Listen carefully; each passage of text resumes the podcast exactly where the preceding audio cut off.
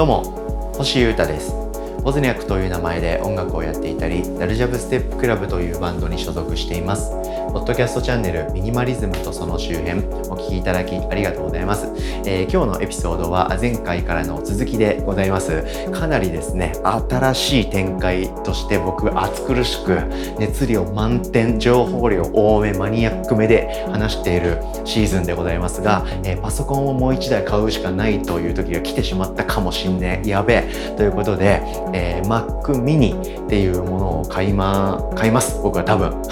その話につそれについての激考察。そしてそれが起こることでどうなるのかっていうふうに今僕がやってる音楽活動のビフォーアフターも具体的に話してますので、えー、聞いてもらえたら嬉しいです。それではいってらっしゃい。はい、Mac mini です。僕はこれを購入して MacBook Pro と併用していこうかなという未来をかなり鮮明に描き始めてます。で Mac mini には買った時にですねディスプレイっていうのがついてなかったりとかマウスとかトラックパッドとか何にもついてなくて、えケーブル電源ケーブルと本体だけっていうパッケージで売ってるんですけど幸い僕もディスプレイは持ってるんですよね。24インチの BenQ っていう会社の。大きくて快適に使える綺麗な絵の画面を持ってるんでそれをそのまままあ使えるだろうというところであとはマウスっていうかトラックパッドとかキーボードを買えばいけるだろうというところそして、えー、Mac mini はですね、えー、2020年の秋から始まったアップル社の自社製のチップを使ってるパソコンなんですよね。まあ、これはちょっとかなりマニアックな話なのでどのぐらいの方に興味があるか分かんないんですけど全員興味ある話として僕は話しますよ。アップルシリコンっていうですね今までインテルのチップとかを使ってたんですけどそのアップルがですね自社のチップを使い始めて Apple シリコンっていうのを始めました。でそれが実装されているパソコンなんですよね。M1Mac mini なんて言われてるんですけど。でこの M1 チップっていうのがめちゃくちゃ高性能かつ、えー、コストパフォーマンスが高いらしいんですよねなので去年の冬ぐらいに出てからかなり話題になってたんで僕も使ってみたい気持ちあったんですよねなのでこのタイミングで Mac mini を行くと M1 の Mac mini を行くっていうのはありかなという気がしてます。Mac mini はすっげえ高性能で処理も速くてすごいのにノートパソコンの半額以下で買えるっていう。まあ、もちろん画面がついてないとかマウスとかトラックパッドがないとかもう物質的に他のものがいらないっていうのもありますし多分 M1Mac mini ということで自社製品なのでコスパを良くしてみんなに買ってもらいたいってアップル社の願いもあるんでしょう。こんないろいろがあるんです。ですごいコストパフォーマンスが高いんですよね。なので結構安く買えそうなんですよ。なので Mac mini 良さそうだなという気がしてます。でですねパソコン2台になると僕がやりたいことっていうのがどうなっていくのかっていうのをそれぞれちょっと考えて話していきます。なんでこれが先々皆さんに届ける僕の発信事と関係あるんでほうほうほうなるほどいいじゃんいいじゃんという感じで僕の背中を押してください。僕の買い物の背中を押してください。はい、えー、そういう感じで話していきますが、えー、まずさっきも最初言いましたけど、えー、動画編集そして動画の作った動画の書き出し作業そしてその作った動画を YouTube とかそういう動画サイトにアップロードするという手続きこれが動画に関わることですよね。あとは音楽活動に関わるところで言うと、まあ、YouTube で絡めていくと作曲生配信ですね。これもですね、パソコンにかなり負荷がかかる行動なので考えるべきなんですよ。そして音楽活動の本丸。曲を作ったりとかあとはライブでパソコンを使うとか、はい、そういったことも今後多分やっていくと思いますんでこれがどうなっていくのかっていうところをそれぞれ考えてるところがあるんでこれを話していきます。まずは動画に関するところですね。まあ、これがですね僕の2021年に新しく始めた活動そしてこれが一番まあ大変というかこれを始めてですねあノートパソコン1台だけしか持ってないとめちゃくちゃ時間食っちゃうかもっていうふうに思った一つのきっかけだったんですよね。動画を作ったことがある方がもしいたら分かっていただけるかもしれないですけど動画って、えー、編集するの結構大変なんですよね。データが重たいんですよ。なのでそれをその重たい動画をいくつも重ねたりして音もいっぱい入れたりテロップ字幕入れたりシーン変えたりいろいろやって一つの動画っていうのを作るんでデータがでっかいんですね。でしかもそれをですね完成したってなったら完成した一つのデータとして書き出しっていう、まあ、保存みたいなことをやるんですけどこれにですねこのパソコンってめちゃくちゃエネルギー使うんですよ。で僕のパソコンは MacBook Pro13 インチで 32GB っていうメモリ、まあ、処理速度みたいなの持ってるんですけどそれ結構マシマシなんですね MacBook の中では。なんですけどそれをそんなパソコンを持ってしても動画の保存要は書き出しこれをやってる時って他の処理とかがめちゃくちゃ遅くなるんですね。なんで書き出しに全てを捧げてしまうんで他のことできなくなっちゃうんですよ。なんで、えー、1時間とかかかる時あるんですけど動画の書き出し中僕パソコン使って曲作ったりとか何にもできなくなっちゃうんでその時間がすげえもったいないなという気持ちでしたさっき散歩行ったのにこれまた散歩行くしかなくないみたいな 感じになっちゃったりすることが結構最近増えてきててこれはなんとか時間を考えなきゃダメかもなとかいうことを思ってたりしました。なのでパソコンがもう1台増えたら1台で動画を作ってその動画を保存書き出しっていうのをやってる間にもう1台のパソコンで別の作業をすれば効率的なのではないかというまあ当たり前の話なんですけど物をもう1個増やすことで僕自体が動いて違う作業場作業のパソコンに向かうということができる気がしてこうすることですごく効率的に時間が使えるんじゃないかなと思いました。なんで動画編集とか動画に関してはパソコンが2台あった方が良さげだというところです。で、え、作曲生配信ですね。はい。これ僕 YouTube で、えー、毎週1回ぐらいやってて、ちょっと最近この1ヶ月くらいお休みしちゃってるんですけど、えー、曲を作っていくのを僕パソコンソフト、Ableton Live っていうのでやってて、その様子を皆さんに見てもらって、えリアルタイムでコメントいただいたりして、わちゃわちゃ、おしゃべりトラックメイキングみたいな企画始めてるんですけど、これもですね、パソコン1台の運用結構きついんですね。どういうことやってるかってざっくり言うとですね、えー、Ableton Live っていうソフトで僕は曲を作ってますよね。で、その作っている様子とか僕の姿もあのグリーンバックで背景を消して喋ってる様子そして声とかも全部入れてですねそれらを配信をコントロールするソフトに全部ぶち込んで、えいろんな情報とかバランスをとって一つの配信情報としてまとめそれを YouTube 上に生配信してるんですよ。こういう流れなんですね。作曲ソフト配信コントロールソフト YouTube っていうこの 3, 3ソフトをですね1台のパソコンでやってるんですけどこれかなり重たくて負荷が高くてパソコンがシャーシャーと悲鳴を上げてるんですね。さーみたいな音がするんですよ。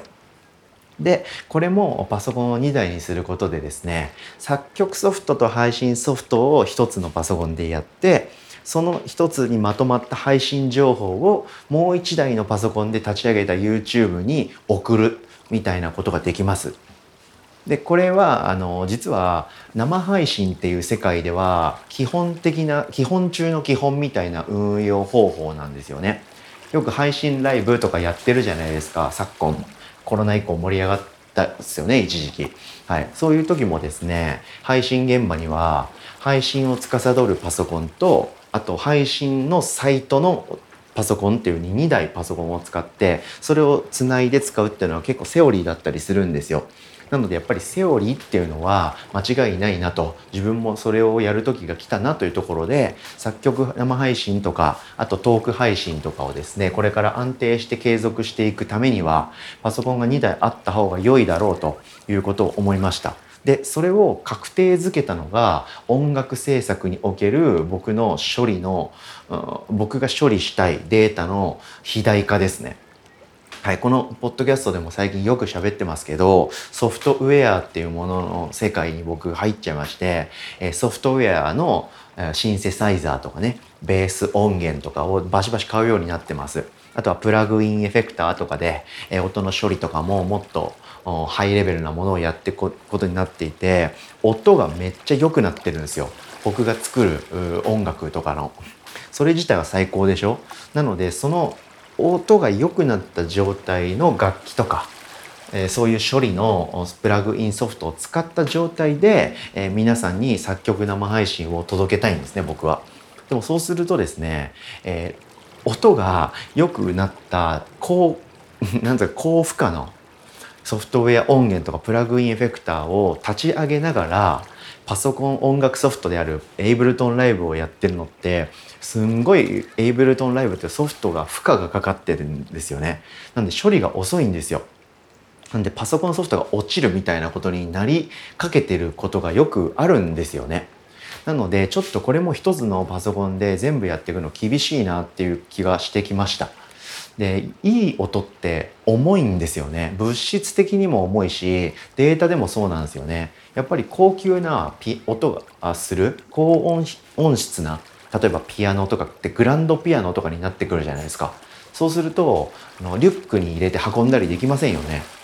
グランドピアノをリュックに入れて運んでる人って僕見たことないんですけど絶対にこうがっつりした物質をドーンって運び込む必要があるじゃないですか。そんな感じですね。やっぱり高度なレベルの高いものって物質的にも重たいんですよね。でかいんですよ。でそれはデータとかソフトウェアになっても基本的には同じで、はい、たくさんのデータを使わないとやっぱり綺麗で立体的な音って出すの難しいんですよね。なんでストレスなくですね音楽制作とかをするためにはやっぱり処理能力が高いパソコンを買ってそれをメインで使うのがセオリーだろうというところに僕は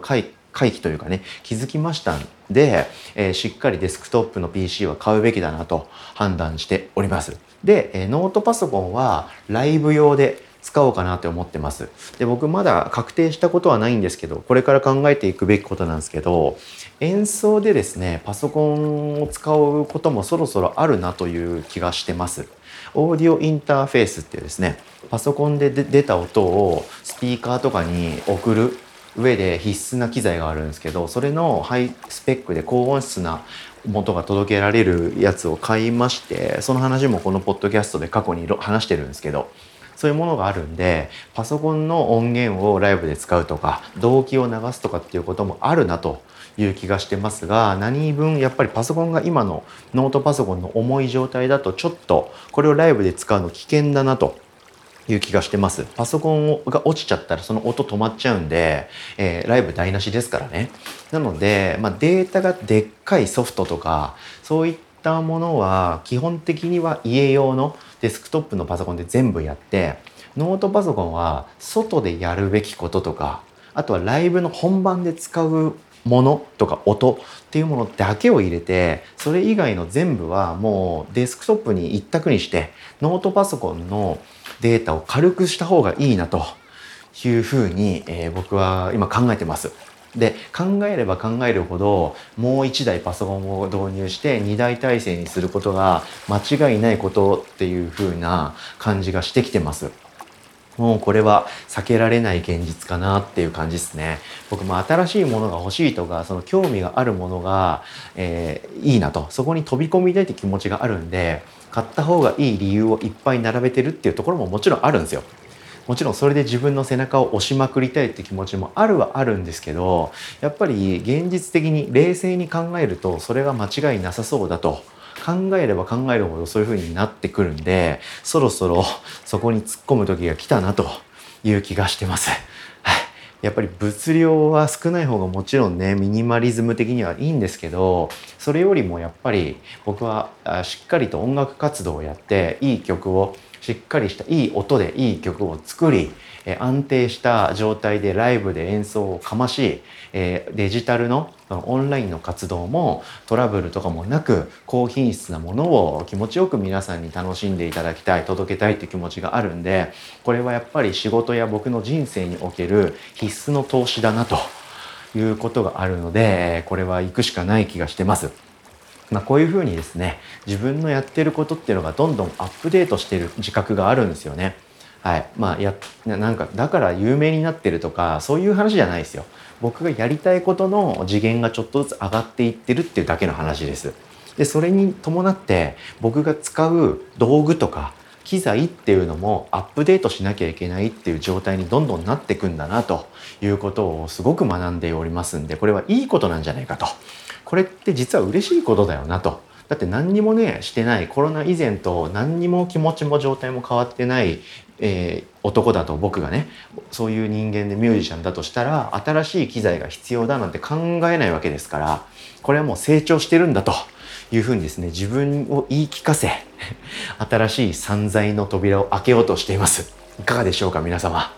僕もっといい音で安定した音で、えー、いい映像で、えー、面白い音楽とか、えー、配信とか届けますんで、えそんな僕の背中を押してください。もうこれは Mac mini とその周辺機材買うしかねえなと